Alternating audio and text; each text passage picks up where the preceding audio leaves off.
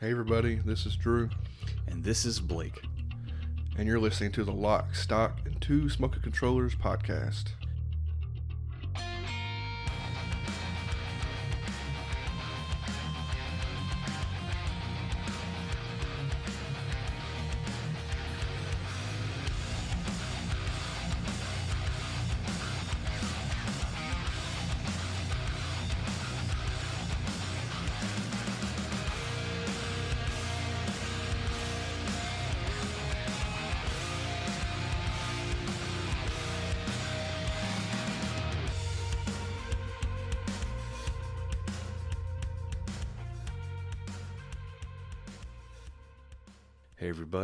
Welcome to episode 89. Before we get to it, I'm going to go ahead and go shoot through our internet presence preamble situation. So you can find us on all of the social medias. We got the Twitter, the Facebook, the Instagram, as well as Discord. As well as, like, like everybody, we have a, uh, a Patreon, and that just helps us, you know, keep it in stock and throw basically money at uh, Devious, Devious Pixel. We also have our Twitch channel, which is a video game podcast. We, of course, have a Twitch channel. We have been doing uh, our lock, stock, and three smoke controllers co-op endeavors uh, with our cousin Brian, who also is uh, editing the podcast still. Thank you, Brian. And lately, we've been twitching with our upcoming guest, uh, which we have, which will be next episode in a couple weeks. And you can tune in. I think the fastest way to up, get the the update on that is Twitch. It's the one that has the least barriers that block us whenever we try to put something out. Yeah, or I mean, if you just follow us on Twitter, I uh,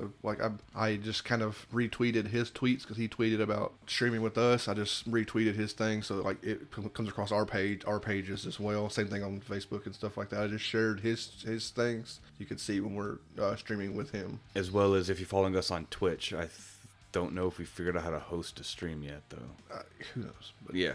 Anyway, uh, right now. Well, anyway, anyway, if you come if you come to those, give him a follow because he's obviously it's just a ni- it's just a nice thing to do and uh, show up for those. And then we're going to talk about I don't want to spoil it right now, but the, we're going to talk about the game. game. We're going to talk about the game that we're, we've been playing with him. It's the game he he gave, he gave us a we, we gave him a, like a couple of games. Or like we asked for a list and he and we picked off his the list of stuff. this that is the playing. fastest one we could get a hold of together and Yeah, play. so we've been playing a bit of a, a game together, a, bit, a big co-op thing together for a couple couple of streams now, and we're trying to have at least one, maybe two more streams before we have the podcast. hmm Right now, you're hearing uh, some sort of beta music. Uh, if you would like to have, if you're a music maker and you would like to have your music playing under here, uh, feel free to submit that to our email, uh, the number two smoke controllers at gmail.com. Uh, and speaking of music, you can also find the podcast on Spotify, as well as a curated list of all the songs and bands that Drew has recommended. So you can, you know, just listen to those, or if you missed one, you can't remember what it is, or you like it a bunch, you can all find everything on that list. Speaking of that, we actually got kind of excited uh, with uh, the music that Drew wanted to listen to, and I think for the first time we've actually done back to back. We we bookended two things of music. Two, pot, two podcasts with the band by accident. Yeah, and so just because we were excited to share uh, Earshot, which was the last one. So we're going to remedy that by having me do end with a movie this time, hit our guest episode, and then after the guest episode, I'm to hit a TV show, and then we'll be back on track because that's just some behind the scenes things where we just got really excited about something and completely forgot. We have a Lockstock store. Mm-hmm. The Lockstock store has you know basic things hoodies t-shirts beanies i think maybe koozies and underwear. A glorious pair of underwear matter of fact. We're looking for someone to model those so we can have have that out there in the world. That might just be for personal use. You won't find out till later. Uh, Brian got a sweater and says it's really pretty comfortable, so that, that's nice to know. We, we have a couple of shirts lying around the house, and they're they're pretty not nice. bad. They're good quality. Yeah, actually, well, I'm wearing one of them right now. they so just we- real bad that first time out of that plastic wrap Yeah, something it's about like some- play-doh or worse Something about whatever that wherever they're made has a weird production smell. Who knows what that is? We always use wash. just it. wash them Yeah. But anyway, it was nice to hear that the uh, the sweater is nice and high quality. is a sweater or a hoodie is there a difference I don't know, whichever one he bought. i think he got a hoodie Regardless, he said it was nice and comfortable and good quality. Anyways, besides that, a little bit of self promotion on my part. Uh, we have a brother podcast, Action, the movie podcast, where I co host with our friend Steve, and we take turns trying to surprise one another with movies, and then we don't talk about it until the podcast, so our opinions does, don't influence the other. I also have a short story that I've self published through Amazon called They Come This Night. It is free for those who have Kindle Unlimited, and if you don't, it is just a dollar. Uh, feel free to rate, like, and you know, leave me reviews for that. Helps keep me relevant, and I like that. So promotion sucks. Yeah. it's so hard. It's yeah, it's so conceited almost. Awkward. That Uh, yeah, with um, if you can't remember any of this stuff, uh, all links to everything are in the notes, the show notes. And with that, I'm going to jump into our first game. We're doing two games and a movie. The first game we'll be talking about is called Little Nightmares 2.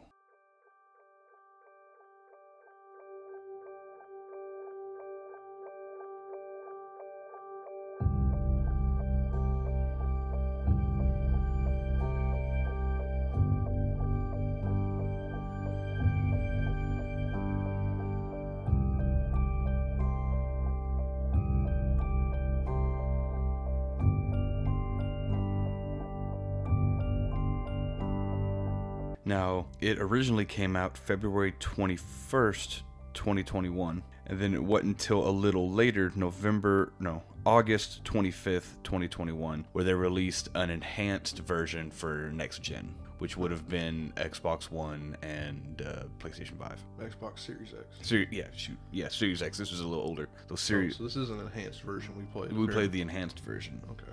There's no indicator in the game that you're playing an enhanced version. I think it says enhanced. Well, maybe it says enhanced. Maybe maybe we didn't get the enhanced. No, I think we definitely got the enhanced version. Yeah, Xbox automatically updates. hmm Because uh, the enhanced version, which uh, I'll talk about that briefly, the enhanced version was developed by Supermassive Games. Uh, we've actually spoken about Supermassive on the podcast, so I won't dive into them too much. Start, it's starting to happen more and more often. But Supermassive, uh, they're from England. Over 350 people work for them. God. They've they've been around since 2008, and we referenced them in episode 28 with Man of Medan. It's been that long since we played Man of Medan. Mm-hmm. And none of the other ones have come to game. 28. Yeah, episode 28. I looked into it. We've been waiting forever because Man of Medan was on Game Pass. Mm-hmm. And we've been waiting since episode 28 for any of their other games to come to Game Pass. Of the uh, the the Dark. Or Pictures, anthology. Yeah. So so since then, like five of those have come out and no more have come to Game Pass. Not even that is Episode 28? episode 28. hmm Man of Medan was episode 28. It's like 12 years ago. just about a little, little, a little more. And uh, but, but speaking of that, the games that they've made, uh, the Dark Pictures anthology, Man of Medan is one of them, and then they've made many others. On top of that, they've actually put out an entirely separate game in between those, and that was uh, The Quarry, Quarry. Or it might just be Quarry. I don't know if there's a I article. I think it's the Quarry. And the the big one that people uh, I'm avo- avoid not avoiding talking about is just the one that everyone really knows that kind of got them started was uh, Until Dawn, and then Until Dawn: Rush of Blood, which was the rail shooter VR experience. I don't say experience, but VR game. So they're they've been around, they're active, and they're uh, into scary stuff and atmosphere. So Yeah, we. I don't want. I don't want to buy the other ones. I don't, I don't know if we can GameFly those. If they have discs, you can GameFly and do that. You know that thing that um uh like share play, like share play thing. I, I don't know if this has share play. 'cause, that's like, a lot of EA. it was on. It was on when we played Man of Medan. It was on Game Pass, so we both just downloaded it. Mm-hmm. I think that's the only way we both get achievements. I bet if you share, I bet if we share play, if we like rent it and do share play, I bet one of us doesn't. You don't get it. Yeah. Well, Halloween's coming up soon. Maybe there'll be a sale or something we can buy them for five bucks or less. I don't want to buy 'em. We we talked about this in the the, Yeah. pod, the podcast. Like I don't like their games necessarily. Like I'm the only person I think that I know that didn't like Until Dawn. Uh, Well, you then- liked it until you spoiler alert until you realize the ending. How that there are characters in that story, which d- makes sense for the story for the most part, but there are characters in that story that are literally Infin- immortal immortal until a certain and, part. until a big. I'm sorry to go on to the tangent. But a big game that was incredibly heavily story based, with they used real actors and stuff, was that game uh, Heavy Rain back in the day. And there's a character you played, and you ended up getting that character killed. And then the game damn near ended almost immediately because he had such a big impact. But he died. Your stories, your events, your choices led him to being killed, and so he died. They stopped his story and let the other ones play out. Yeah, he got thrown. He got thrown in a trash compactor. Yeah.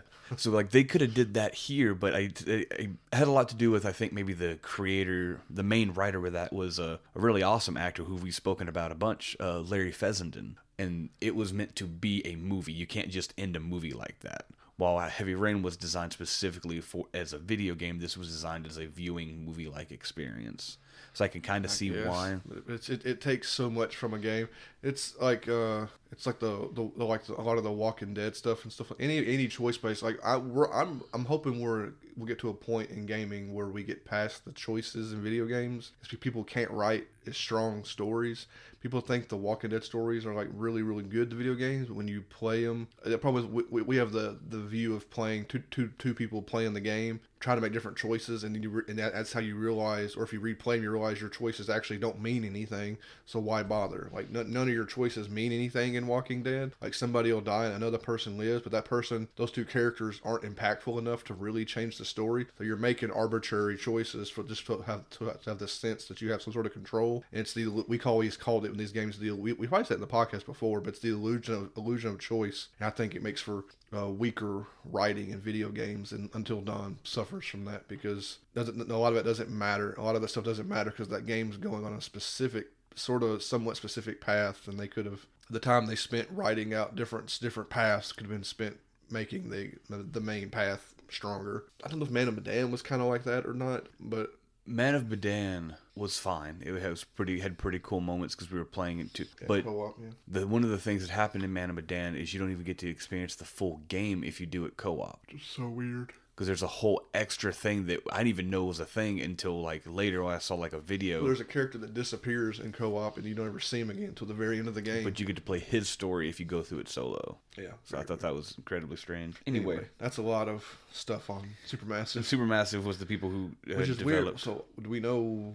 They developed the enhanced version. I mean, the game was already developed, so they just. I wonder why. Because well, I don't, I don't know if you've looked into it. There's there's they've pseudo pseudo announced Little Nightmares three, but not using the original developer. So I don't know if that has something weird to do with like why didn't the original developer enhance Little Nightmares two? Mm-hmm.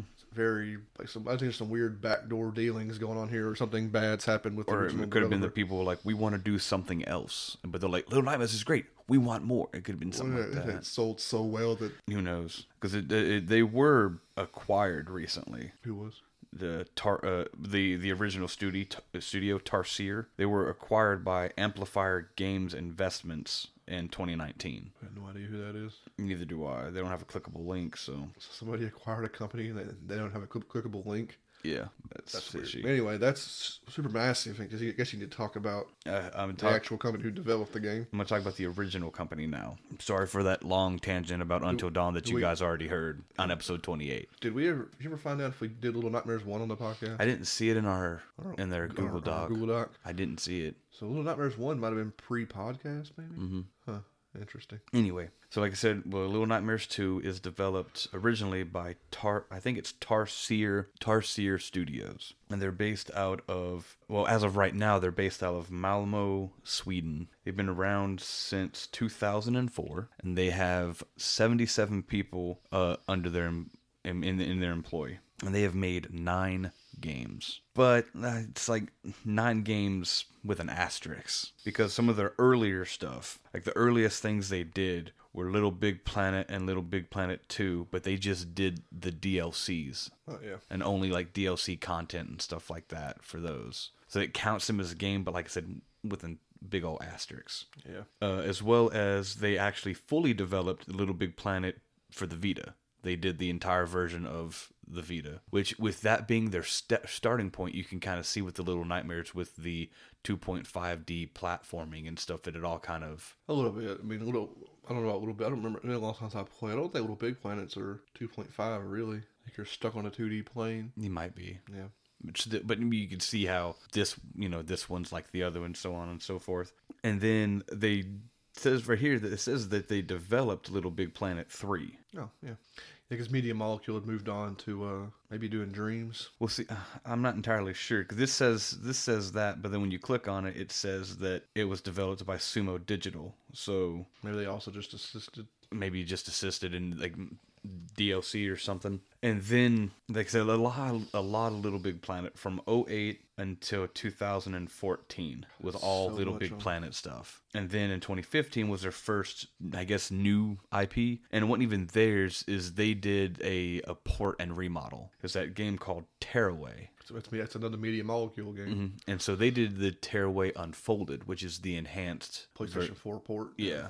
Which we, that's the one we played, which I played for about an hour, an hour and a half, and I was like, yeah, I've had enough of this. And then a little bit after that, finally, in 2017 is when they put out Little Nightmares. And Little Nightmares, my understanding, was a large success for what it was. Yeah, I remember. I remember liking it. It got a, it was rave reviews and people loved it and so many ports and it went on and it- shoot I think just recently uh, I guess because how mobile and stuff work is they're actually going to port it onto Android and iOS uh, come Christmas time. Oh, what a nightmare that's going to be. Uh, Yeah, on your phone I can't imagine. Yeah, 'cause we'll talk about because it kind of relates back to the first game. This game requires a certain amount of precision that will be impossible on touchscreens. The first game had that too. Yeah. Now, one kind of cool thing that I'm I'm kind of I don't know how to explain it because I, I can't find much more about it other than the fact that in 2017, DJ2 Entertainment announced that they were going to be making a television adaptation of Little Nightmares and that it would include Anthony and Joe Russo writing the pilot episode and it would be directed by Henry Selick, which is the gentleman who directed Coraline. Like that sounds great, but I can't find any more information about it other than in 2017 that they It's announced that it. Stuck in development. So, crazy some something with the, something with the Russos can get stuck in development hell. I guess it could happen to anybody. I mean, that could have been ju- them doing all the Avengers crap. Yeah. But anyway, so Little Nightmares was incredibly successful and it got a lot of attention. Yeah, I wouldn't say incredibly successful. Just successful enough to warrant a sequel. Yeah. And then uh, at, randomly, they have a game that's a Switch exclusive called The Stretchers. Is that in between these games? Yeah, and it's just an action puzzle game only for the uh, the Switch. Ragdoll physics based puzzles. I don't know. It's, it seems kind of strange. And then we land on Little Nightmares 2, which is the last thing they have out in 2021. Yeah. so that's Tarsier. Anyway, uh, so we'll kind of get into people who've played Little Nightmares 1 kind of already know the vibe that Little Nightmares 2 is going to be giving off. Yeah. It's these dark, hyperbolic. I'm not even sure if they're hyperbolic. I think these people might actually look like this, but the Grotesque. grotesque in environments, with dirty environments, like with grotesque uh, beings trying to murder you. A lot. You, you spend almost the I think almost the entirety of the first game on, on a, on a ship. The maw. The Maw ship, and through that you run through these different environments. We said 2.5D uh, environments with a. I don't remember if the first game looked as good. This second game, this enhanced, like these are one of the better looking games I've seen recently, probably because we don't you don't get a lot of like I don't know people like a lot of games, especially smaller games like we always say play like this. Like people would make like pixel games. It's surprising for like a smaller. I guess they aren't smaller. They got 90 employees, but this a game like this, just like a smaller title to have like really high quality graphics, like really crazy lighting. I don't know if the uh, first. And I remember the first game looking cool, but I don't know if it looked as good as the second game. The time gap there in a, in a console generation might have made a big difference. But I remember the first one looking pretty good at the time, and then like being genuinely creepy because the, the maybe the environments aren't so creepy. There's like it's a, it's a dark shit, but like what you get is the the entities or whatever you want to call them you deal with. Because each part of the game you had a different. This game kind of repeats that. Each section has a particular monster, I guess, or a human. And I'll go into them. Yeah, in this one we will. We're not gonna go over, over to the last game, but uh, but each area you got to kind of deal with these things. Whether you you're usually running away from them or trying to escape them or moving through a room that they're in. So Little Nightmares 2 really does kind of the same thing, but you're not on the Maw anymore. You got a lot of different, uh, a lot of actually, a lot of variety on different environments and stuff like that, and the different ways they move and the different ways you got to maneuver through a level to get away from them or you know not get caught by their nastiness. Mm-hmm. First, it's one of those things where it's their story, but it's all nonverbal and it's environmental storytelling. And the only way to know, like, they've named the, at least the, the two main characters, but you don't know them unless you read them. Yeah, they never say it. It's not because there's, there's no actual verbal No, dialogue. di- there's no words every, anywhere. Mm-mm. So, uh, Little There's no- Nightmares, there's- sorry, there's no no verbal or written word anywhere in the game. not really. No, Yeah. So you, I don't, I don't know where they even. How you're supposed. I mean, other How, than how are they like besides, aside from like reading the description of the game? Where do you get these names from? the the, the developers named them. That's it. So, Little Nightmares Two is actually a prequel. Mm-hmm. And- we, we, didn't know that until we're We enjoy playing it, and we play as a young boy named uh, Mono. And through the course of the game, very early on in the first chapter, you free the heroine from the first one, uh, Six, and she is your almost constant companion. Y'all get separated for a few moments, but that's usually because of puzzles and stuff. And like, oh, she boosts you up into something, and she has no one to boost her up, so she waits for you to come grab her. I just put together that she wears a yellow raincoat like Coraline. Yeah. That's got it. Yellow, is Coraline's raincoat yellow? Mm-hmm.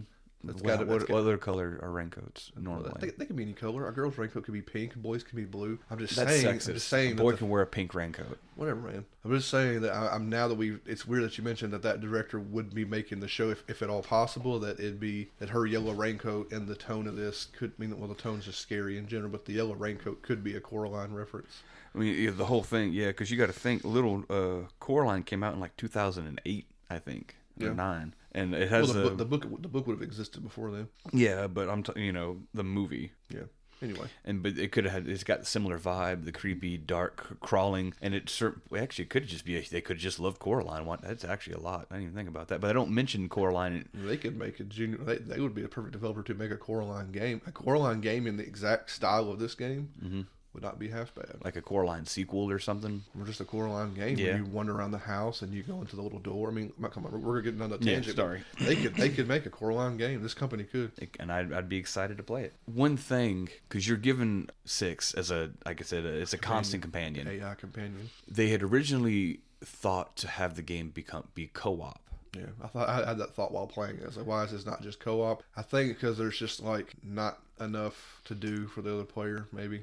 Yes and no. The, the the main thing they figured out while testing it and putting it through testing was in the chase scenes, mm-hmm. because if both of you couldn't make it to the end, it was game over, and it was it would cause tension between the people playing, and they didn't they didn't want to like it was like it was too hard to try to they're like so then we have to make the person slower and stuff like that. And also your companion is completely invisible to everything. Mm-hmm. Like because you get in certain situations where you have to hide under your desk or do this and you're running and you slide under the desk and your companion is still running but the monster the being creature turns and looks around and they're completely null they don't and i think if it was the other people they, that would have required more development time or this and Yeah.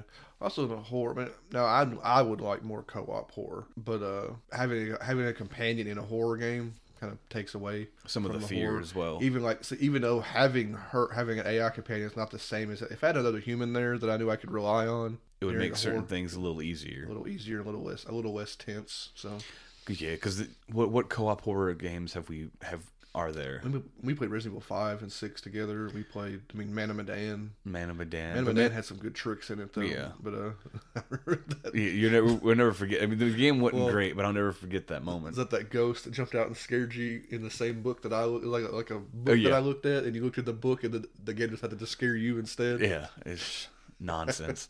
and I'm I'm a jumpy, scary baby. Anyway, Uh, but then the Resident Evils have moments, but they're more action based. Same thing with uh, Dead Space Three, which we played, and I very much enjoyed Dead Space Three. But again, it was more it wasn't scary anymore. but it did do that cool thing like Man of Medan, where your character Carter, because they're both crazy, but you're both seeing different things. Different hallucinations. and you don't you're like are you seeing what i'm seeing uh dude i'm seeing a wall i'm seeing a wall of child's blocks you know so that was some cool stuff and they could do stuff more like that I, i'm i'm open to more we horror played uh, games.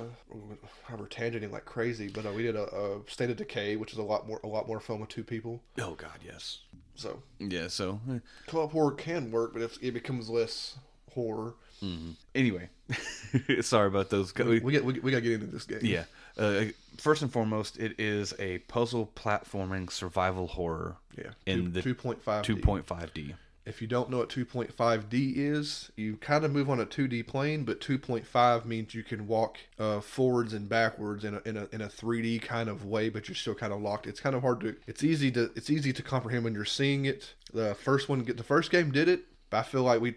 Uh, we, we talked about for the podcast that like this one does it to a, to an even bigger degree, yes and it actually looks a lot cooler in this game the way you kind of move into the which may have had something to do with the enhanced versions and all that, and then it being on the next gen. Because some of your things are you come in, but you you go so you're in, in a hallway or a corridor you can only go up and down in this corridor and it's not until when you hit if you have to turn then the whole game kind of like f- turns as like a what do you call that panoramic view or diorama view. It keeps you on that plane. And this one there were several times where like you would, could actually walk up the hallway push the door and the camera would follow you into the door like it was Yeah. almost the full 3d it was like And this chase scenes where you run through a door and run, and run it's kind of cool how it does is you run through a door and you run towards the screen and whatever's chasing you comes bursting through the door and chases you down the hallway. It looks it, looks it- it lots was- of things look really cool. I guess I, I guess it's because it's still 2.5D, but that's it's it's really It's close. more, it's more than the first game. a lot doing. more. Yeah. Like I have a lot of positive things to say with graphics and Yeah. ambiance and We'll do all the positive stuff. I, I, I mean, I don't have a lot to. I have one negative thing to say about the game, and I'll save it before, right right at the end. Yeah. Before we jump jump off this game, so we'll say all the all the like all the cool stuff and like that, and, and the like the. I mean, a lot of it is in, in the way in the way the game looks. yeah it's Yeah. and of course with um headphones absolute must with headphones because you can hear these these beings these entities breathing Lots of great audio because because you get lots of audio. Now we'll talk, what about audio that? cues Lots of audio cues, um, specifically with the teacher, which we'll get to that. We should I'm, I'm gonna break down all the run chapters kind yeah, of quickly 'cause yeah we're, yeah, we're kind of Yeah. So the game is broken into five chapters. Mm-hmm. And unlike in the first game where the majority of it was on the Maw, where you just went to like different all of it was. Yeah, all of it was on just different parts of the Maw, Mm-hmm. which was this one it takes the exact opposite effect where it you go through a couple of different areas. You start out in the wilderness, Mm-hmm. and then from the wilderness you go into a school. From the school you make your way into a hospital. From the hospital you make it into the actual like like a series of apartments So, so almost. the school and the hospital are quote unquote in the city, Mm-hmm. but the fourth level you do get more of a like you said, kind of like a more of a cityscape kind of a level. but mostly like rooftops and apartments almost. Yeah, yeah. And then the final area, which is called the signal tower. Yeah, which is probably the lame, the lamest one. Mm, you're not wrong. And much like the first one, each of these five areas have a distinct ruler. I don't know, ruler, not ruler, just just a creature or just a- the being that oversees the area Yeah. that you're in. Um, real quick, this the story's kind of eh. Who knows? Like it's no, environmental, but a lot of the experience in this game is dealing with these people. So I want a, little bit of a spoiler warning yeah, before we get into this particular section because I want to talk about each one just a little bit. So we're going to spoil like or maybe favorite sec favorite parts of what each one of them do. And if we say it and you haven't played it, it's going to take away from that that kind of experience of seeing something because they kind of make a point of like extra creepy things when you see it happen for the first time. You, you kind of get kind of get the willies when something because they're really good at making things yucky in this game. oh yeah. Yeah. I'll start the the very first area we go to, the wilderness. Probably, I, I say the lamest. It's the weak. It's, it's for me. He was the weakest. Which kind? Just the hunter. Yeah. Just a guy with a gun who's like, but he, he, he makes you. He's not scary per se because he's just a guy shooting at you. But uh, I do like the um, Well, the implications. words are tough. Yeah. The implications of what he's doing is more grotesque than what he is. Because you go through some of his like meat lockers and there are packaged meat uh, that look like bodies and Yeah. there's animals and stuff there and there's pelts but then there are human body parts and stuff like that. So like the, like the again the environmental part is more creepy than he actually was because he was like you said he's just kind of a heavy set hunter kind of mixed between actually i was going to say leatherface because the, the cannibalism but more than anything it's more like jason from jason 3 i think it's the third one maybe the second one when he has he's just got the bag on the head with a single eye cut out Yeah. And that's kind of what he has and that in a plaid shirt Him, him, uh, differently different than the other ones too, because like mo- like he's shooting at you. So he's actually you don't get up up close with him. it's all being shot Yeah, the other ones you're you get up more up close to. So, you, but most of his sections are the early parts of the game are just running from him Run, well, when, but you're running from like you gotta like he shoots uh, at like at towards you. And you're hiding behind something, and while he reloads, you got to sprint to the next thing to hide behind. and Yeah. sprint to the next thing to hide behind. So that's pretty. It could be, it could be tense. But the building up to because he, he's not so not the entire time. You build up to him because you actually go through some of his traps. Mm-hmm. You toss like there's like some snares and bear traps and stuff like that that you have to. You mean they'll- get you. The game has much like inside, which we spoke about, has no problem murdering a child in a very violent way. Lots of ways. You yeah, you die a lot. And so like that stuff's pretty cool. Yeah. But he's like the only one. So I, I just give a spoiler warning when you get to this his whole. Uh, well, before you get there, I do I do like the part where you like uh like you fall through the window and you land in the mud and you have to like duck under the like you're in the mud and you have to crawl to the mud and then you get to go under duck under the mud when he's looking at you and you kind of get bubbles popping up. Hmm. If you know if you wait too long, you're gonna start to drown. He drowns, yeah. Yeah. Mono will drown. but it was it's just kind of funny listening. That's more audio because you got to stay on the thing. You hear Mono go. But you gotta, gotta, gotta, you gotta let go. But if he sees you, he'll, he'll, he'll just blast you. So that seems pretty cool. I, I like the little mud section. I almost feel like it could have been more intense if they had had like an animal or a dog, but I don't think this particular I don't think that individual would have owned a dog. Probably not.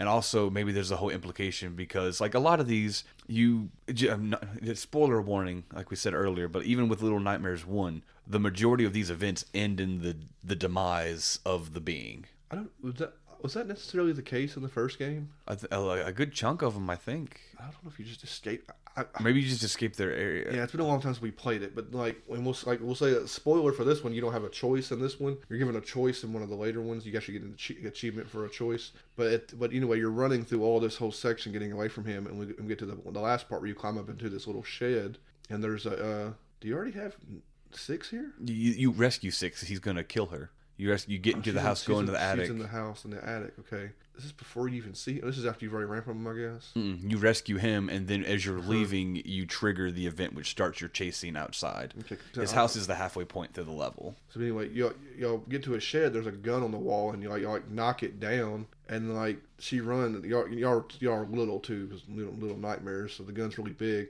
and she goes and like lifts up the front of the gun, and the game makes you pull the trigger. And, Like blow this guy's head off. You don't. He's outside the door. And he's like kind of coming through and being scary. But you blow you you know blow his head off. It, well, because also because you're so small, the gun's so powerful.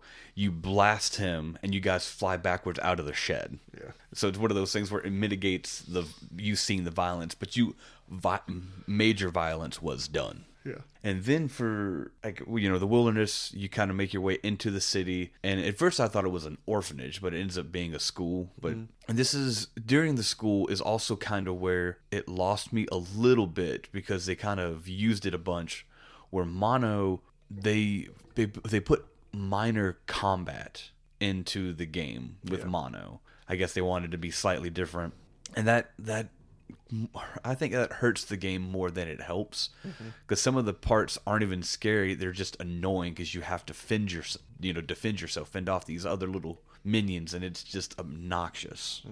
Yeah, I the, felt. Yeah, the- the school has these little porcelain children Mm-hmm. that are being tormented by the teacher who's here as well. So you think they'd be on your side, but they just go nuts and try to attack you anytime you're near them as well. There's lots of different sections because the game's kind of divided in like Don't call them set pieces. They like this room has these two kids you got to get by. Then you go into a hallway that's got these kids you got to get by. Then this room has the teacher in it, and then and it just Yeah. yeah. some of the cool things that you encounter in there besides the teacher it, like i said you have the combat but much like in the wilderness there are if you're not you can once you see them you can make them out but there are like triggers floor steps like these loose floorboards that when you trigger there's like a, a device that kills you but you can with your weapon of choice which tends to usually be a pipe or a hammer you can swing it and hit the thing and have it hit one of the kids and i just didn't much care for the combat uh, the combat almost made me quit at a later part just because I was stupid. Uh, but like the kids are creepy. They're like ha- they're like I said they're porcelain. Some of them are half broken, missing body parts, and they're overall generally creepy. I guess, but I don't know. You see so much of them. It's kind of like we're When you overuse the monster, it's not scary anymore. Yeah, there's so many. The school's just full of little porcelain kids, and you smash so many of them. You smash like 20 of them probably. Yeah. Um, but the creepy part, Uh, You, you, you can talk about 'cause this. I think this was probably the favorite between you and me. I think. probably the, the creepiest thing in, in the game, was the teacher. Uh, she has lots of great. Uh, I don't know when the, she does that one thing, but like she, she has some great audio cues. Do you sneak to that one room, that classroom 1st Mhm, You have to sneak Where she, you're sneaking through the class. It does a great thing where she's like uh, writing on the chalkboard. writing on the chalkboard, and the, all the audio. though that's really good. But the, the, the good cue that will that scares you is there now she's writing and she'll turn around if, you- if you're trying to just kind of get across the room and she'll take a ruler and she'll slap the desk and you're supposed to like it, it's it's supposed to scare. What it's it's a device to scare you, but it's a good audio thing. It does make you jump and she does do it seemingly. I don't know if it's randomly. It's, it's, some of her some of the movement. I think of she's caught in, you know, in the loop because the ruler was good, but I also like the the chalkboard. Yeah. Because she's writing, tick, tick, tick, tick, tick, and then she slams the chalk against the thing, and oh, that's when she would turn around and look at everybody, and then she would pick up the ruler and point it, and then she would like slam it down to make people, or she would use it and like threaten people with it, like a. That part, you gotta sneak behind the sneak behind the students, sneak, sneak past her and behind the students to get past her to get from one side of the room to go get a key, I guess, to come back around again. And you mm-hmm. gotta sneak past her again. And she doesn't do the creepy thing in this room. This room, No. she just if she sees you, she just runs up to you. And Well, she even she she snaps her fingers and the kids grab you. well, if she, she's close enough, she just grabs you. Oh, yeah, true. She just eats you apparently. I forget when's the first point she does the her extra little thing she does. I think it's when you're crawling through, I think like the vents, and you drop something, and, and you see a silhouette of her doing something, and then that she looks up, and then that does that, and then from that point on, it does it a couple more times. Well, she doesn't do it in the vent until the end. No, but like remember, you pop out the vent, and you're walking around the rafters, and you knock the thing off. And all you see is her silhouette on the wall down there. Then once that bottle falls, she looks up, and then all you see is the shadow first of it stretching, and then she looks, and I think Yeah. that's the first part you see it, and then she doesn't actually go into the vent until the end, Yeah, she has a really gross, like stretchy snake neck. and it's it's uh, it's incredibly gross, but it looks cool every time it It happens. looks really cool. Yeah, she'll do it when, she- when she hears you. So the rest of the school is trying to get away. Well, there's I think they mix it with her and the more porcelain kid Mm-hmm. nonsense. But every time you're dealing with her, if she, if she hears you, she comes flying out. Her little head comes flying out of places with her little neck stretched all the way across the screen and eats you. I don't everything eats you in this game. Well, they- the hunter shoots you, I guess. They did in the first one too. Everything was just trying to eat you. Everyone likes to eat small children. I don't know why. I think eating was a theme in the first one actually. It was called. You want a thing called the Maw. Yeah. So yeah, that's a little thing. Her little thing. Uh, and you get to her final. Any, any other little any little set pieces? When we had to climb up those book towers, and Yeah. she's like looking through the book towers, and like that's the neck stretching around. And you have to climb around the book towers And, like, away from where she's stretching. Looks really it's cool. really cool. And then uh, the final part is when she's I don't know if you well it was one of the kids that I hated, which was really annoying. The one that's like tied to the Oh, wall. the chained one. There's a, there's a chained kid, which I could just like. The first well, one, you have to you- like get a. Have, there's like a weapon laying near him, but like he runs at you, and, and if you're out of his range, he, the chain yanks him back. And when he's on the ground, if you're supposed to like run to the run to the weapon and pick it up, you can smash him, but you also if you leave him alive, you get an achievement, which me and Blake want the achievements. Took me so many. I don't think I. I think I got- I, called, I, up called you, and I was like, man, can you get this freaking hammer and get away from this freaking kid? I've done did it like 15 times. 'Cause he doesn't fall down long enough. Yeah. So I guess you're supposed to pick up the hammer, walk a little bit, drop it, and make him fall again, and multiple times. Like, and he's faster. Like everything's faster than you are. So it was, it was that part was so annoying, which we'll get into at the end of this. That part really sucked. And then there's so many scenes. There was like one of the like where the 2.5D kind of messed me up on. Like, there's one like where you're running down a hallway and a kid pops out of a locker, and you're at the bottom of the hallway, and the kid runs towards you. I couldn't get my depth perception enough to like swing up and hit him. I had to like run around the corner and get the kid to run around sideways So you could, so, yeah. that's just that's just me a depth perception issue. I couldn't time the thing, and a lot of times they run at you, and instead of running, then th- th- but they'll stop, and that's then like lunge, and then yeah. lunge, and that's like just enough time for you to like swing.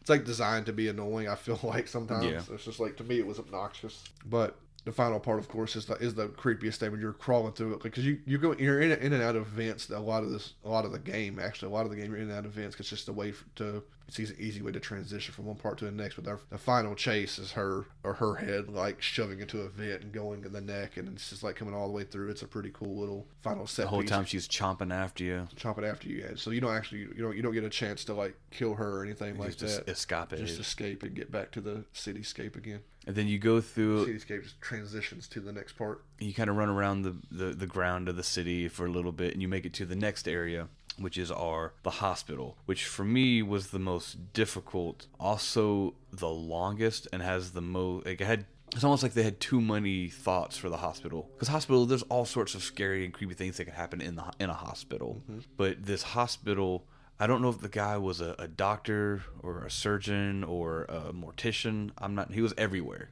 That was the issue. Yeah. And no matter what floor you He want, was I, so he was surprisingly easy to deal with. A doctor. And, Yeah, he himself. It was all the until, other like, stuff. until like the in final there. chase scene, but yeah, It was everything else because it has really, re- really cool ideas, and I guess they just couldn't let it let the idea go.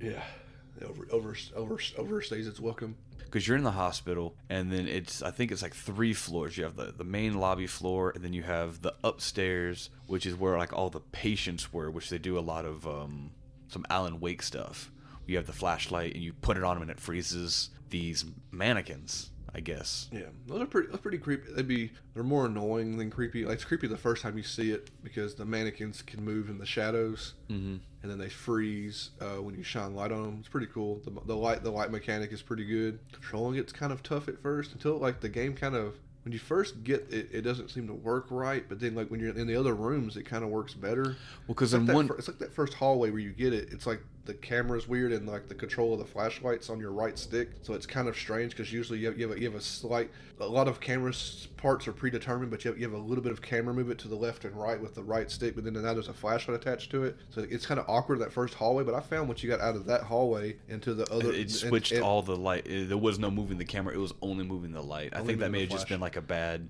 uh, it's just a weird room, like a I weird guess. code because once you get to the more open rooms, there's a bunch of beds and there's more mannequins, and you kind of like you, and you, and you, the 2.5 comes in where you can kind of really move in and out, you know, around the room, around the mannequins and shine your light on them to keep them from freezing. And cool because they come at you and you freeze them, and as you walk around them, you got to like turn your stick and keep them in the light, and then you back and you got to back out of the room while keeping them frozen with your light. It actually works out okay. I was we were following a guide, and when it started talking about what was about to like when, when I kind of read the guide a, a few sentences ahead, and it was telling me what I was about to do. I was like, "It's a good chance this sucks." yeah and it it, it took me a, a little bit it was annoying I got through it.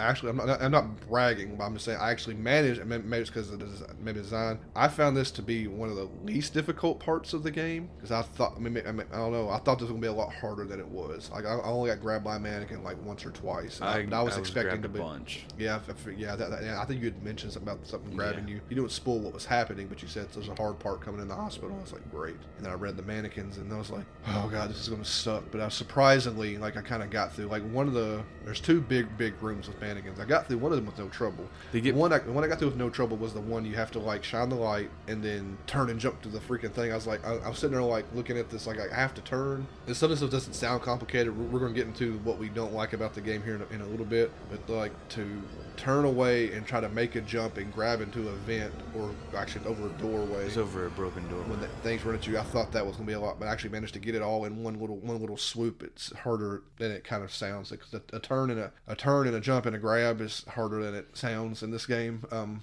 but I managed to get through all of that, and then I think I got grabbed in the second larger room. The fir- uh, I didn't struggle at all on the first one. You said you you died on there a whole bunch on that just that first one. Well, yeah, well, oh yeah. So the very the uh, the very first very first mannequin because I couldn't. The room was. I said we're, we're, Well, we're, going we're going backwards. yeah. When you introduce a mechanic, I couldn't get around that one mannequin because he's like in the doorway, and you have to like the lights go out, and you have your flashlight, and when the lights go out, it moves for the first time, and it's creepy. It like takes a step, takes and then rushes at you because they move fast in the darkness. But if you don't have your light up, and the awkward the awkward situation is kind of keep the light on him as you move through the room. He grabbed me two, three, four times. I was like, I can't get the mechanic to work right, but past that. Past that, it was okay. because I didn't struggle on that at all. I was like, okay, I got this. This isn't gonna be that difficult. And the next area where there's like one in the foreground, one in the background, but you can kind of sprint through it and slide under the bed. I was like, oh, I got that. I didn't struggle on that at all. The section right after that was the one that there's three of them when you have to do the turn jump over the door. That one, that one, ah, I did horrible for a long time because the game does do a decent enough job of near instant reloads, but it gets to a point where, like, on the second or fourth or fifth try, there's a tiny little animation Yeah, that- of your character Mono of him because he's like hunched down, hugging his knees,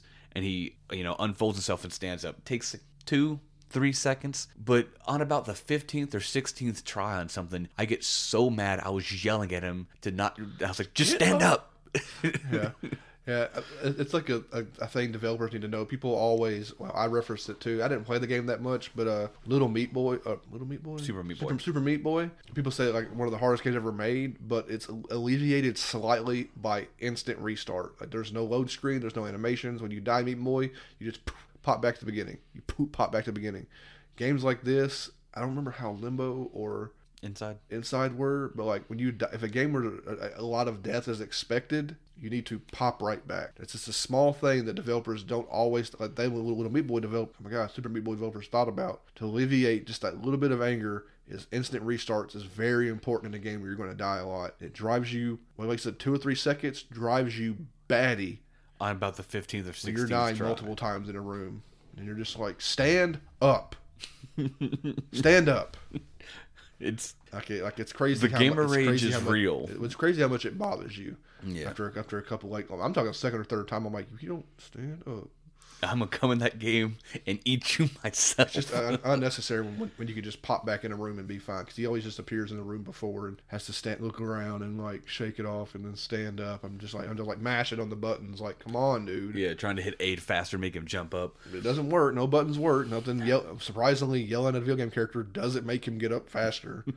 I don't know what that's about. The developers need to know and anticipate what I want. When I yell at him, he should move faster. Anybody out there developing games where you die a lot, instant reload is the most important feature to your game. Oh yes. Anyway, you got past that room eventually. Eventually, but the I got so mad because the game did a, like a I got like a two the 2.5D thing kind of caught me as I jumped up over and I was on like the the window seal walk trying to walk out and I got I got caught on the door and it the thing one of the things reached through and grabbed me and I did so much worse on the next two or three tries and I finally got through it but cheese and crackers it was so annoying but then there was a final thing where it is just like a lunchroom full uh, I died twice on that one, and it got to the point where on the third run, I was like, I give up. I'm not using the flashlight, and I just ran. Actually worked. the five D's of dodgeball, man. Dodge, dip, dive, dodge, and dodge. surprised that worked considering how fast they are. It worked. It's it's at the very end you had to do it. Like I like turn around, like hold them all at the door, and then like walk backwards. But I was like, I got, I was like, because I was like doing it so stealthy and sneakily and doing it good, and it just fell. And I was like, screw it, I'm gonna run on my second one, and I got really far. And I was like, I think I could run,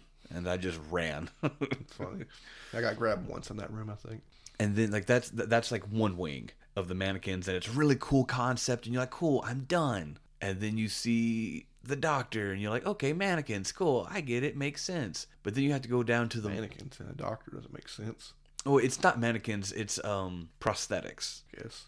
on mannequins Yeah. What's weird that this place had what's we said too much stuff. Like it's weird that this place had the mannequins and also had the doctor. Not at the same time, mind you, but like you're thinking a section. Every other section of the game kind of tends to have one thing you deal with. In particular, I think so. This One- had this had two, and the doctor. I don't know. i had three because once you get down to the morgue you have those living hands the severed hands to go against severed hands. Yeah. which is where i almost quit the game on the second iteration when you had to fight two of them Yeah, you have to say like everything.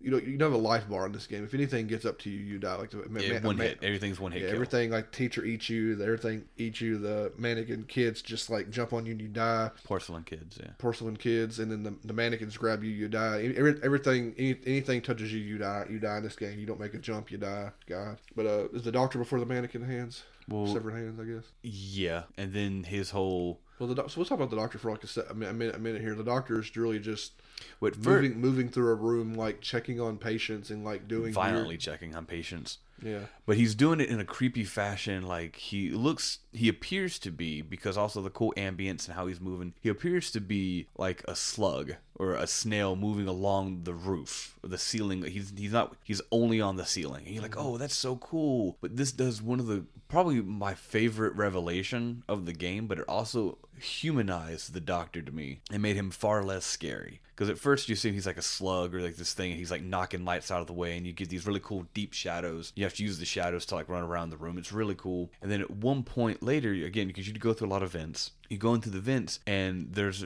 chunks missing out of the of the floor, so you have to like weave along. Well, you- so you go to an event and you come out on your you're in in the ceiling. yeah. Okay. Yeah, my bad. And then there's chunks of the floor missing, and then I was like, "Oh, this is kind of cool." And I was like, "Ooh!" And then like right as like I got the idea, I was like, "Oh, he's not sticking to the ceiling like some sort of spider slug. Uh, he's putting his hands and feet in these holes, and he's like crawling across like a wannabe Spider-Man." And then as soon as I made that revelation, I was looking at one of the holes, and sure enough, one of his hands come in and just crushes me. Like it, it wasn't like he wasn't trying to; it just was accidental. And I was like, "Oh, he's not as scary anymore because he's just a weirdo."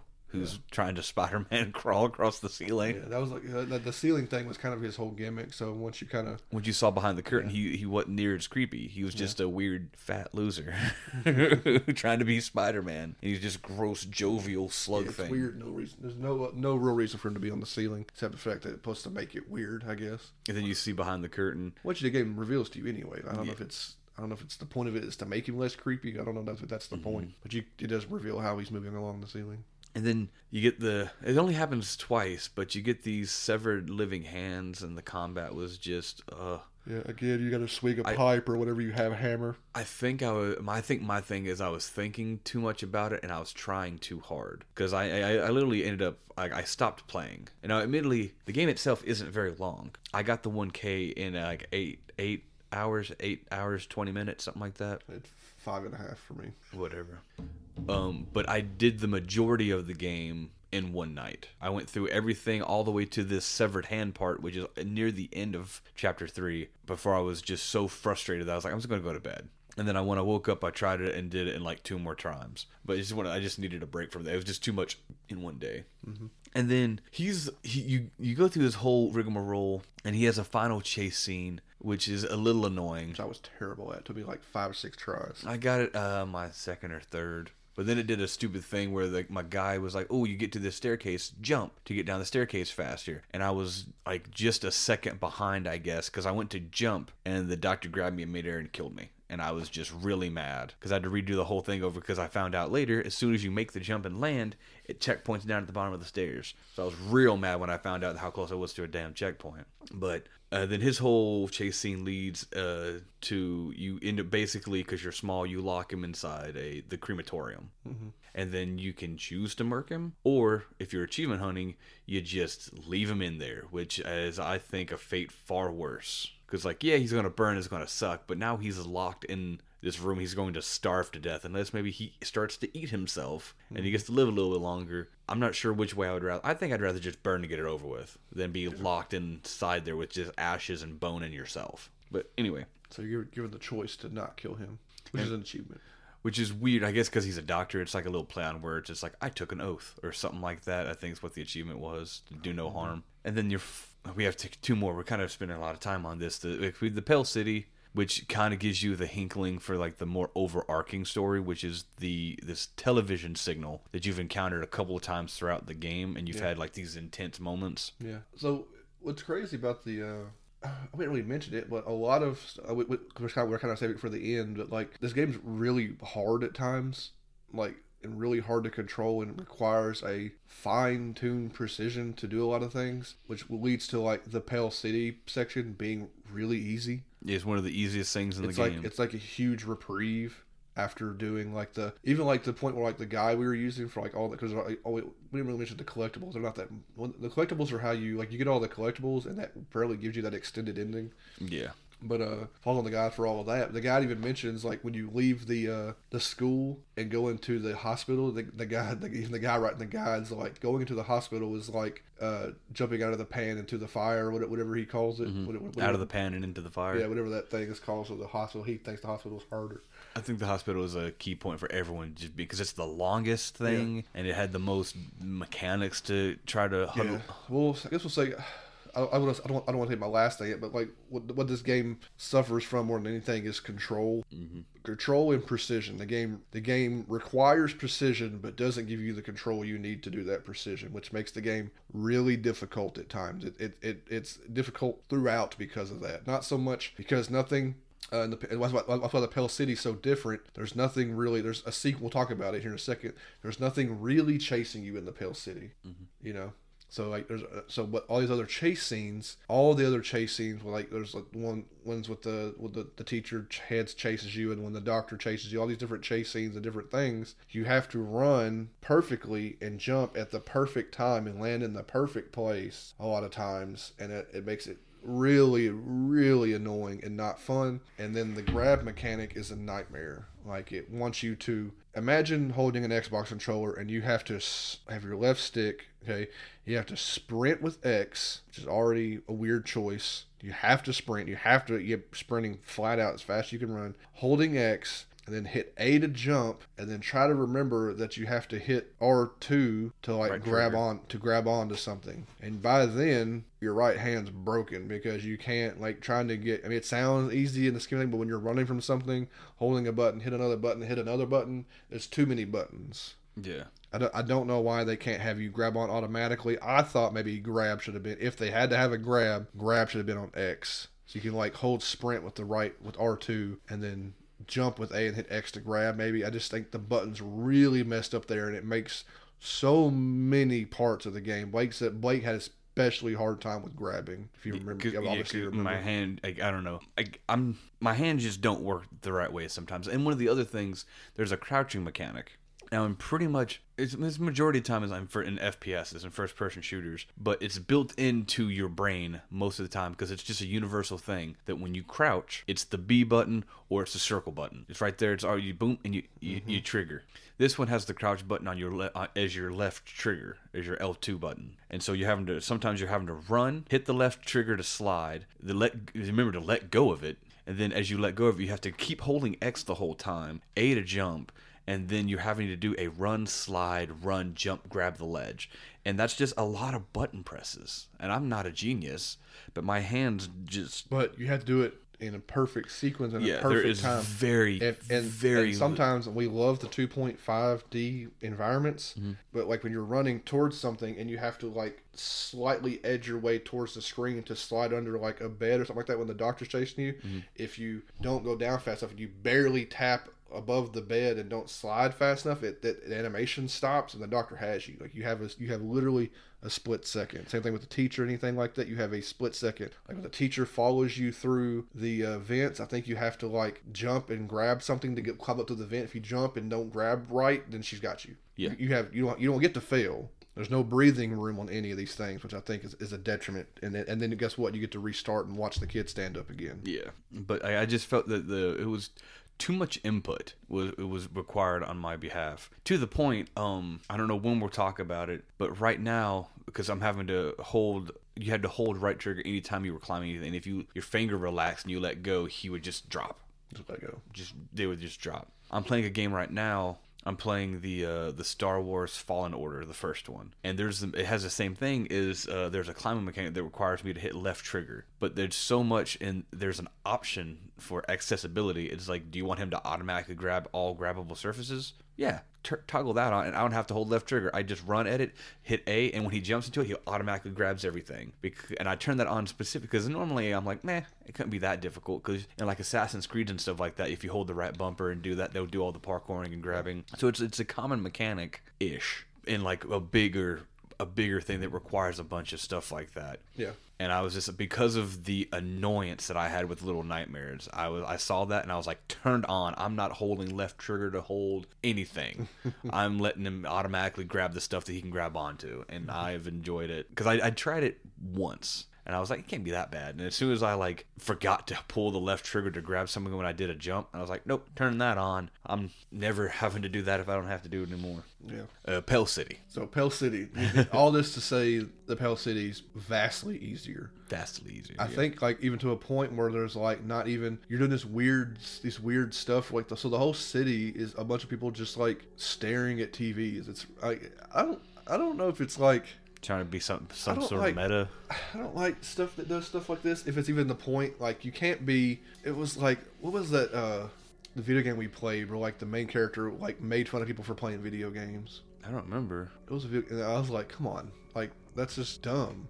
And this is like that thing. I don't know if it's that's what's going for in this. It's just like the message is like, oh, it's bad to stare at TV. And I'm like, well, you can't put that in a video game. Like it, you're you're It's your bread and you want me butter. to not play your game because it's bad for me to look at the TV. Like I don't I don't know what if that's like the message and the creepy factor. Like because there's just everybody's just zombies, and when you turn off the TV, they freak out and they're gonna run. So there- there's lots of interesting weird puzzles. You get, you get to murder a lot of people in in this section.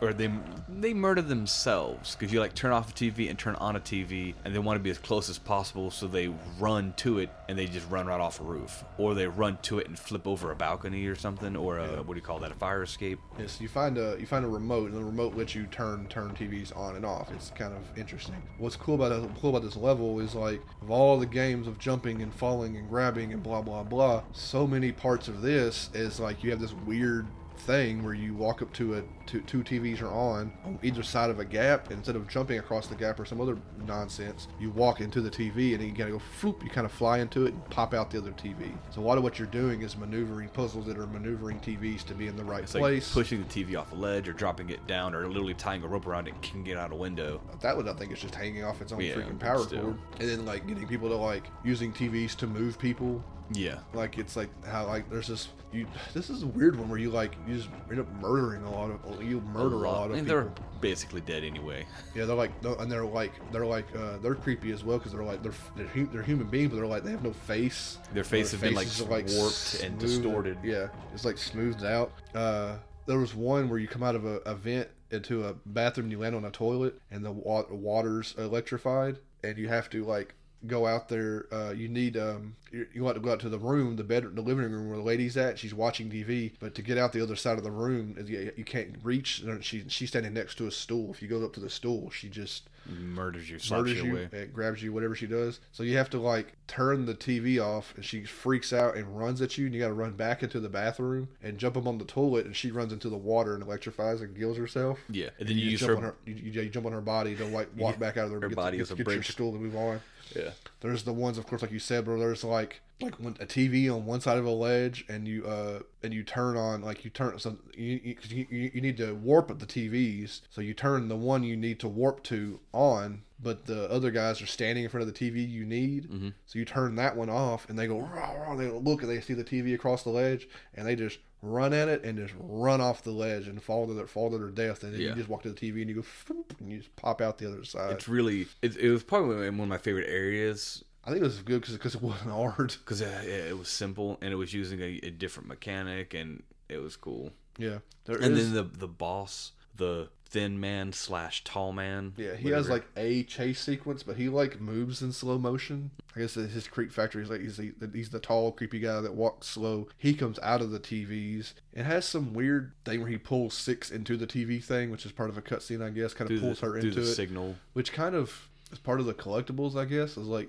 all these things you've been collecting are like these weird little staticky shadows, They're- which is kind of call them glitched remains. yeah, which is kind of what six becomes when he grabs her and pulls her back in. But uh, but, but when he comes out of the TV, we forgot to mention you've seen a couple of these little TV sequences throughout. I mentioned uh, yeah earlier earlier. they have these little You kind of fly into him and you you running towards this door, but finally he the door opens and he's there and he follows. I wish it was thought it was going to be creepier. Him, come, I wish the animation of him coming coming out of the TV was better. yeah. I was expecting like a, I wanted it to be like a ring Like thing where he like reaches out and like pulls himself, but it didn't really do that. Because I think his hands kind of come out and he kind does he just appear outside the TV? Does he pull himself? Well, he pull he does that, and then you have to run, and the next thing you have is him walking down a hallway at you. Yeah, think you just run down the see him. hallway to a bedroom and you hide under the bed. And Six hides under a table and he hears her. She, like bumps her head and like makes a noise. It's all. It's like it's kind of like a, a cutscene. He grabs her and she's gone. And then like, you kind of just do more. You just do more TV stuff, more little TV puzzles and other very. I don't remember all the TV puzzles about. Like you say, you knock the one out the window and it's hanging down below, so you can get so you can get below you. And a lot of a lot of things just turning TVs on and off with a little remote and teleporting to different places. Lots of lots of the teleporting puzzles, which are. There's only one really crappy one in the flooded electronics store. I didn't get caught there though. I think you got you say you got caught. Not no, that's the chase scene. There's like the flooded convenience store where you have to put the TV onto. No, you, you get the shopping cart and push it down Oh yeah, that that that, area because that that required like some platforming. And if you didn't have your the shopping cart placed right, it automatically does it on the first one. But on the second part, if you don't do it, place it just right, Mm-hmm. um, then you can't make the jump. And I ended up missing it once or twice. Like I didn't get like frustrated, like annoyed, Yeah. but I was just like, oh, you know. Yeah. But I was like, oh, this compared, to, but, but compared to what I'd already done, yeah, but there ain't no yeah. And there's the electronic store sequence where there's like the, the the the chase scene with them running after yeah, you. that's a uh, because you teleport into the convenience store. And sometimes when you teleport into a TV, the TV blows up. yeah, I think that's just a weird like can't go back that way kind of video game thing. Yeah. But you blow up the TVs, and that all the people out there freaking. They come busting down a fence and they chase you through. I think I got caught in there once because that, that is a chase sequence that can be obviously that can't be failed. But like running through the convenience store is a convenience store, the electronic store is a matter of like making the turns. It does do that thing where you run like I did like I did earlier with. uh Where you start at the top of the screen, you run forward, and then run. Yeah, they come bottom. busting through and they run. They're running towards you. Run, run down and like make a turn. And then, almost like a like a snake, I guess, because it's serpentine. yeah, so you can do all that. I forget how that how that sequence ends. When the whole uh, electronic store, how's that sequence end? Uh, you end up uh, You teleport again? well, you, you kill a bunch of them. They all a bunch of them end up getting hurt because they like crash through like a, a glass thing, Yeah, maybe I don't remember how that sequence. I mean, I'm sure you end up just teleporting away, but that ends with a uh, and that end with that ends with the, the actual fight with the uh, the tall man. yeah, which is eh. Yeah, apparently Mono has powers or something. I don't know that the man. What the guide tells you is like when the man the man appears and he reaches out towards you, you have to put your analog stick towards his hand, and Mono just kind of like psychically pushes him away a couple of times until he just disintegrates the guy. hmm I don't, yeah. anticlimactic. I mean, it kind of sounds and looks cool, I guess, but anticlimactic. Then you end up in the uh, The, you finally end up in the signal tower, which is literally it's you is is the mechanic you've heard before you've had before, where you're going through a dark and creepy area, and there's these uh you have like four directions to go, and one of the all the directions are quiet, and then one of the directions has a music music playing, and you just follow the music. Yeah, eventually you stumble into uh, a room with a giant monster, like six, I guess, has been sucked into the little signal world, whatever it is, for so for who knows how long she's been there. I guess twenty minutes. So she's turned into a big, gross monster with a music box. I don't know the music box's relevance unless that's from the first game. I think it might be from the. Uh, actually, no, because uh, maybe I don't really. Remember, I don't know the significance of the music box really, other than it's what she's playing with when you rescue her. Her playing the music box is how you find her in the attic It has some to something else. I don't remember being a music box. in the in the, first, one ga- too in the much. first game. Obviously, you smash it in this one, but uh, there's a a sequences here of like um, it's a lot of lot of sequences of you trying to smash different puzzle ways of like you got to take a hammer and smash this music box, I guess, to get her attention away from it so she can escape with you, I guess. But there's but these are this is a, layer, a number of layer after after you do the music chasing the music puzzles, it's a bunch of back to back dealing with six in different ways. She's a monster now. Well, first it's just you just kind of kind of scare her away from it by doing your little call. Can how you can that call Yeah, you call, call button or hold, hold hand button. We, we didn't mention those earlier. The call kind of makes her back up or scares her for some reason. And you use it to smash the hammer or smash the music box, which makes her mad. And then she has these. Um, I forget what at what point happens, but she has these chase sequences as well. Because you're like in this weird limbo world where like parts of it are like are part of the tower, and then parts of it are like maybe parts from her past or like these rooms you end up in. It has that one and I really like the animation again of like you run through a door and she chases you and as you run down the hallway she kind of like comes through the door.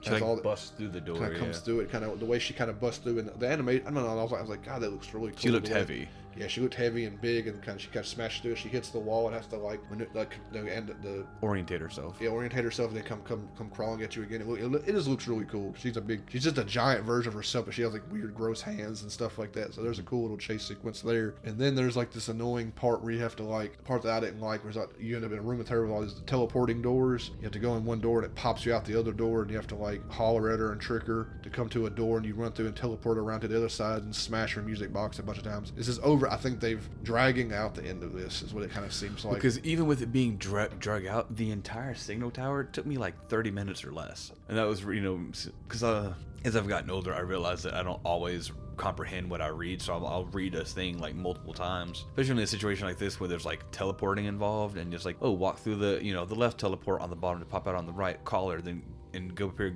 go up. And it doesn't help that the dude didn't know his left from his right, which as a, a grown adult man, I also struggle sometimes to know my left from my right, mm-hmm. left from my right. Uh, and so that was there's in the guide like he had it messed up. He's like, yeah, go into the right side and there's a ramp. I was like, there's no ramp on the right side, and I would die. yeah. But like the whole She- thing she, took she me. She get you a couple minutes. of times too. Is that she would uh you would run through it and you'd think you're safe, but she would reach through the thing and Yeah. like smash you on the other side. Cool but annoying at the same time. Um, and again, we, we said a bunch of spoiler stuff already. We've spoiled the whole game, so hopefully you've I really hope Played- you played, played Little the game. Nightmares Elite. Yeah. because I was kind of surprised at the little uh, end sequence here. Mm-hmm. Well, not like the reveal of who the kid was. That was kind of dumb, but like the part where you're it ends in a final like there's this like weird. The tower has like this weird fleshy growth, and that's like chasing you as you do a final chase sequence across the thing. You're running and jumping, which was really annoying because of course six is programmed to like run it perfectly. You're trying to follow her, and I c- couldn't get the jumps right. But then you run and blah blah blah. She's ahead of you, and she jumps across this thing and makes it. And a, a few times through the game, you've ran and jumped and grabbed her hand. and It's all great. You run and jump and grab your hand, and it kind of hangs there for a minute, and she just lets you go. Yeah, that, I thought that. Yeah, even even like when you're reading the plot synopsis, it, it says you know you outrun. It's called the mass, is what they what the, what the term for it is, and it says uh, it literally just says, but six betrays you and lets you fall. Like she literally lets go of you and like pulls her hand away, which is so strange. Because like the more you like, you find out that like I guess you kind of find out in even in the first one. Spoiler if you haven't played the first one, that she's not really a nice person. Yeah, she's not. She's not. She's not a hero. Not by any means. Even like those little notes, she's like, oh. you know, she's she's driven by a particular uh, a thing. Yeah. But yeah, and then She it, betray, yeah, she betrays you, and you get, and he doesn't die. He just lands in this place, this weird void place. I m maybe this is the extended ending. no, the extended ending is what comes after. If you've collected all the, it's the it's, it's the the Easter egg with six popping out the TV. That's the extended ending. You don't get that. You get What? yeah. That and that's just an Easter egg toward to the first game, which I thought was incredibly pointless. Like they, him, again, we said spoiler. Him sitting down there and growing up to be the Thin Man Yeah. should have been the thing. It, it, it should have been reversed, in my opinion. Yeah. Like it should it should had her drop you. And then her coming out the thing and you know, all that, and then the extended ending should have been you walking, and you were like, "Oh, that's you know that." I think the reverse would have been much cooler. Because we know. I mean, by then you know it's a prequel. Yeah, it's it's silly. Her coming out of the TV, and I, I don't know. It was very weird. I would say though the, the we, we kind of hinted at it, hinted at it earlier. Uh, everything's a everything about the game is great. Sound, uh, ambiance, uh, music cues, sound cues, the, the- everything. But the control, the, where- the, I can't think of a playing. better. I, I, I said Blake. I didn't like playing this game at all. Yeah, something like it's just if it's controls or the way you have to get about the world and everything like that. I loved looking at the game. I loved hearing, like I said, hearing it. I loved everything about it. Really cool stuff. It's probably worth people playing. But at the, at the end of this, I was like, I, I did not like, I did not enjoy or have fun at any point playing this game. it's a little annoying. Yeah, So that's, that's, it's a weird feeling to have it. Like, not, not, not- of course, I've hated playing a lot of games. Let's be honest. But like, but getting getting all the way through it, and but and liking so much else about it, and getting to the end, and just like, man, this it's, it sucks to play this. which makes me all the more excited if they do move forward with the movie or television or limited series.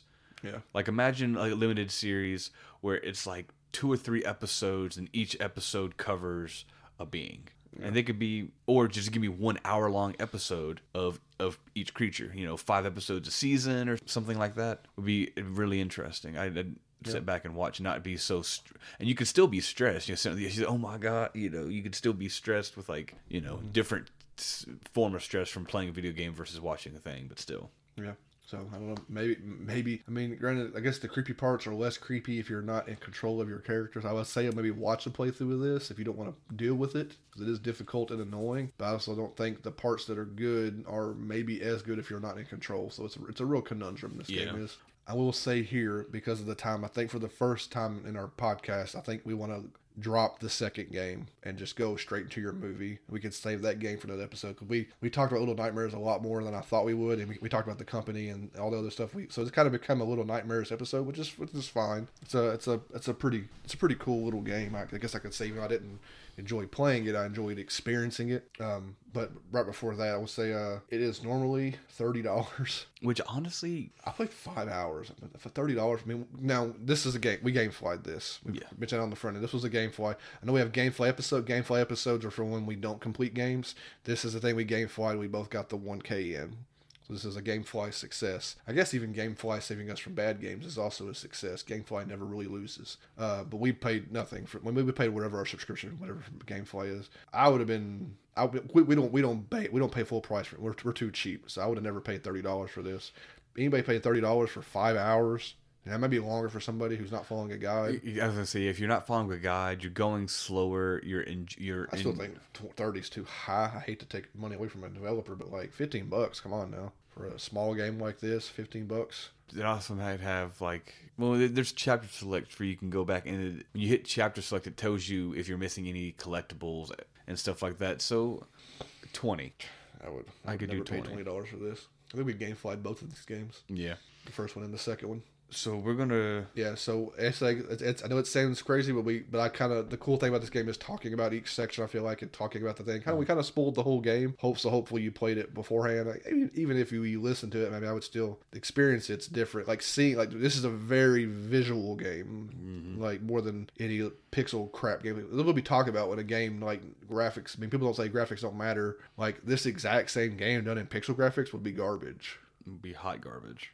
Yeah, this game has a distinct look and feel to it that you only get based off this style. So I go try to experience it. So again, we're gonna post. We, we didn't say the other games. We can kind of leave, leave it. Don't don't say the other game. We'll we'll just, we'll just push it to another episode uh, in in the future.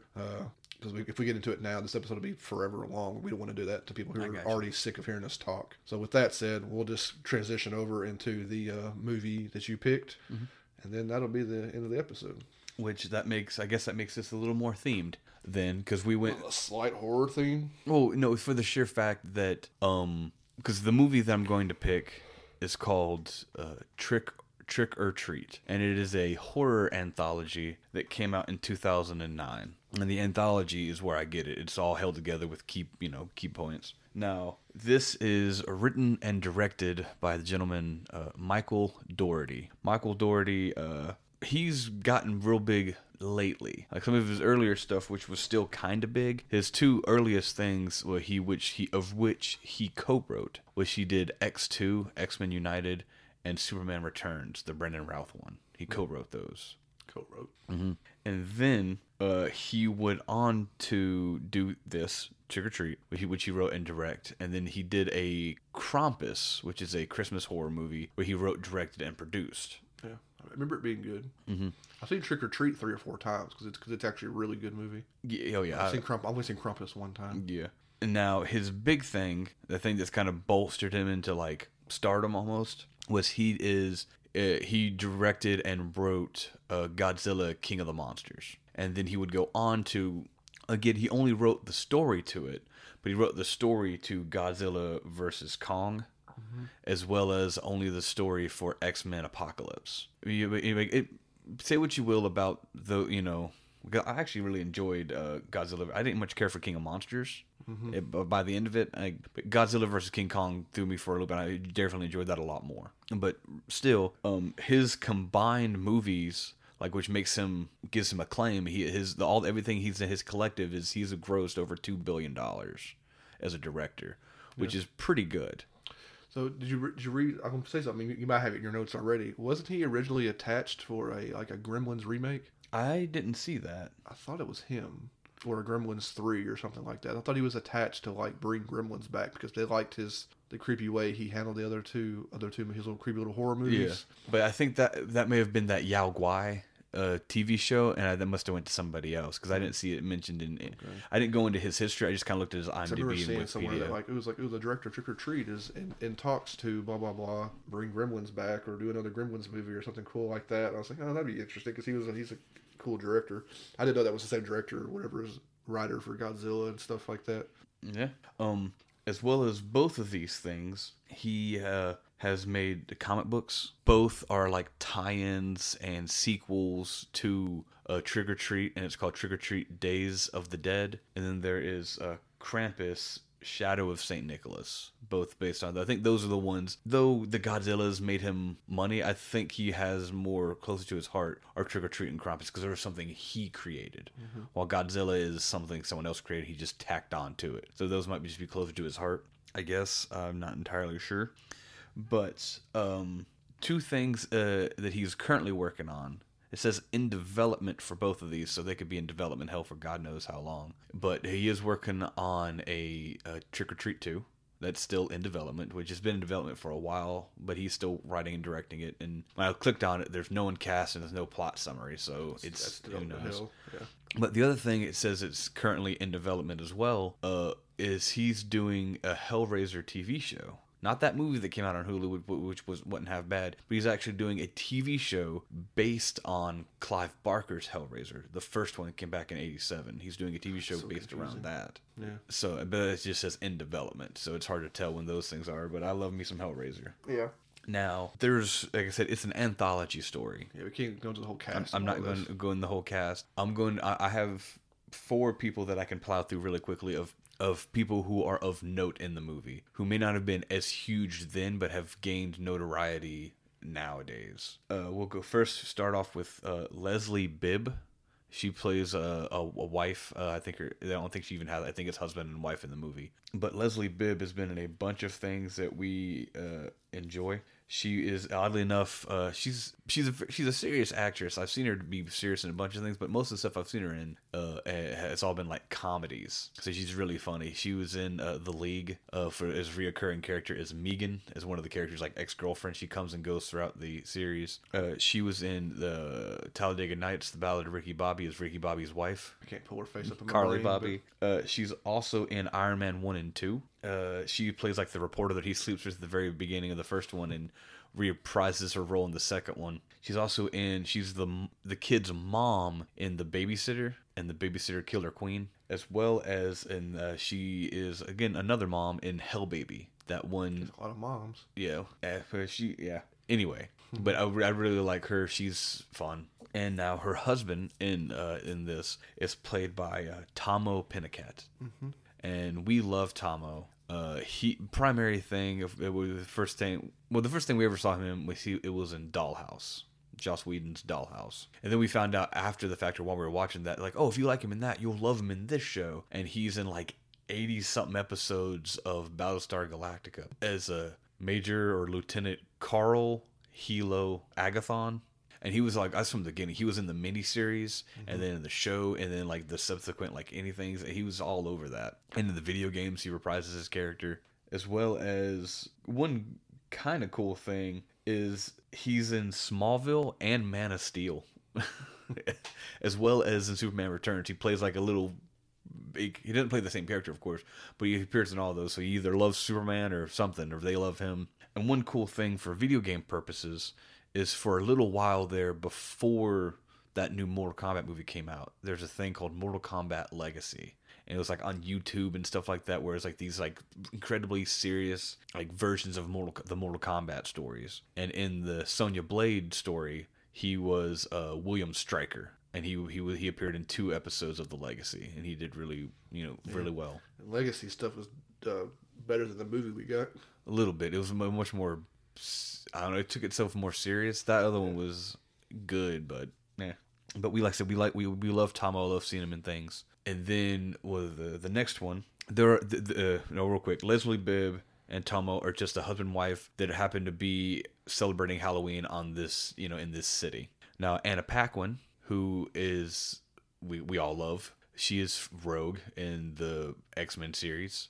She was also Sookie Stackhouse in the True Blood, and she's been in all sorts of stuff. Suck it. Sookie. and so I, I like I enjoy Anna Paquin a bit, a good bit. She's okay. Uh, Slicky Stackhouse, like that, True Blood suffers from what we, we call Buffy syndrome, Mm. where like when you watch Buffy the Vampire Slayer, Buffy is the least interesting character. Same thing with True Blood; they're based off the Sookie Stackhouse novels, and Sookie is by a large margin the most uninteresting character in the whole TV show. yeah, Not Anne Paquin's fault; it's just it's just how certain writing things go. She's just a, a gal pal uh, with with her gals going out, and they're having a party, and they're like, "Come on, girl, you got to get your first time in." And you know, they're you know, she's just the innocent virgin girl, it's before True Blood, ain't it? and so she's out. You know, she's the virgin on Halloween night. Uh oh, how's that gonna go down? And then when the final ones, uh, who you love, I love, and everyone loves, uh, Brian Cox. He was in Red, Red Two. He's in Super Troopers One and Two. He's in um, he's in so many things. He's been acting longer than our mom's been alive. All right, by by one year, he's been acting since '65. And he has like over 240 things on his IMDb. Brian, he's a fantastic actor. Does comedy, does serious. He's really good. He, I don't really recognize him. how do you not recognize him? He, more than his Oh, wait, voice. is- His voice is pretty dis- distinguishable too because This um, is Brian Cox, the physicist. Oops. you want Brian Cox the actor. You, you'll recognize him. He's an older Brian uh, Cox, an older gentleman, kind of actor. There we go. kind of kind of rotund. Oh yeah, I recognize him. Yeah, but in the Killzone series, the video game franchise, he does voiceover. Uh, someone named Scolar Visari in all three of them. Looks like he's doing Succession right now. hmm He's like uh, he's also like responsible for Rob Roy and Braveheart. He was in those. You know, he's just. I love Brian Cox. Everything I see him in, I love him. Anyway, So and there's other there's a bunch of other people and faces that you'll recognize in there, and the stories like br- brief synopsis, you know, just to kind of like there's it's an anthology. So it's a Halloween night, of course, since the name Trick or Treat. Anna Paquin and her gal pals, they're trying to take her to a party, and you know, so she'll have her first time. And then there is a principal who is possibly a serial killer. You're not entirely sure, and he happens to be the neighbor uh, of uh, all these kind of like tropey things, where it's the you know angry old man who lives in the dilapidated old house, and that happens to be Brian Cox. And then uh, there's uh, another serial killer going around, a mystical serial killer, which is a, a young boy, like eight, younger, somewhere in there, wearing a that's the mask you see on all the all the all art, it, all the yeah. art and stuff. It's a uh, like a it's a jack o' lantern head attached to a human body, and he's just wearing a, a onesie, an orange onesie, footy pajamas, and he's going. His name is Sam. Is the is the is the, the the creature's name, and he's going around getting vengeance. But all these stories end up tying together because it's really it's really well written, and everything kind of bleeds together through the stories. I've seen it a lot, and I enjoy it every time I watch it. I really like showing it to new people. Mm-hmm. I don't like I said I, I don't want to spoil any of the twists or how they're connected or anything like that, but just know that Trick or Treat is a very good movie. That's how you sell it. Yeah, It's good. it, it's a very good movie. Real quick, Anything else you want to say about it? not right because if I start talking about it, I- I'm gonna spoil some stuff, and I'm afraid of doing that. So before I do that, because I, th- I think it's a total of just five stories interwoven throughout the entire thing. Four. It's five. It says four. It's five stories. Freaking movies description is four. five interwoven stories that occur on Halloween night. You have a principal that might be a serial killer, the college virgin, uh, a group of teenagers, and then the holiday obsessed husbands and the old crotchety man. Yeah, it's not. Unfortunately, as the recording of this podcast, it's not streaming anywhere. That sucks. Oh, it's not. Oh, that sucks balls. What you got? Uh, yes. I'm gonna grab a um. I'm gonna grab a the tagline and then I'll I'll dip out. Do you want to do any closing things real quick before I? Yeah, so of, of course, at the end of the podcast, we want to thank Jared Jones and the guys of Emerge for letting us have the song Letting Go to play at the beginning of our podcast to be our intro. Uh, we always think that's probably the highlight of the podcast, which is perfectly fine. It's an awesome song, awesome band with some awesome dudes in it. Mm-hmm. Thank Mlad Markovic, aka Devious Pixel, for the art for our podcast, and he does art for our other podcast as well. And he's got we'll have some new art coming up with our uh, guests, so look forward to that. And uh, thank Brian, of course, for continuing to edit the podcast. Does it sound good?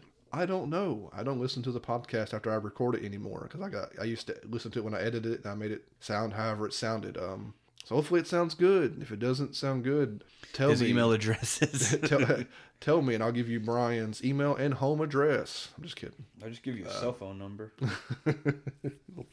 Dox him like crazy. No, we wouldn't do that to him. We mentioned on the, uh, our streams, of course, like that. We are, I would say, taking a break, but we're probably quitting forever the Monster Hunter Rise. That game has, we've put a quite, we've put a, compared to other people, a minor amount of hours into it, and we kind of agreed for all three of us that we are kind of sick of playing that game. kind of yeah it's we we've hit the end of the the loot cycle on it. Well, for us, I mean, for no, us. no, we haven't be for us we've we kind of like oh we're we're kind of done So we're gonna be moving on to um, our next stream. Will be coming up next week. When well, no, time this episode comes out, we probably might have already done it, but we'll be starting uh, the Division Two, which is a I almost call it a looter shooter, maybe is what it is. But like we we like the first one, so hopefully we'll like the second one as well. So uh, follow us on the social medias and follow us on Twitch. You know, Twitch twitch.tv forward slash two smoking controllers to see when we go live and then come catch us on there as we stream a couple more times with our upcoming guest which i don't want to spoil the guest right now it's not you know it, it's cool for us like it's a, it's an, another person who plays video games a, a bunch like we do so we're excited to have somebody fun like that. And uh, if you come to the streams, it helps when we talk about when we have the episode. It's better if you have uh, been on some of the streams with us to kind of you know, kind of take part in all of it with us. So anyway, that's all I have. Uh, thanks for listening. Uh, there's always more coming, and uh, that's all I got. So after this, Blake will wrap it up with a probably a really awful tagline, and that'll be the end of the podcast. There's unfortunately four of them, but only one of them really sounds good, so I'm just going to do that one. Of course. If you don't follow the rules tonight, you won't live to see tomorrow. And I want to wish everybody a good evening and good night.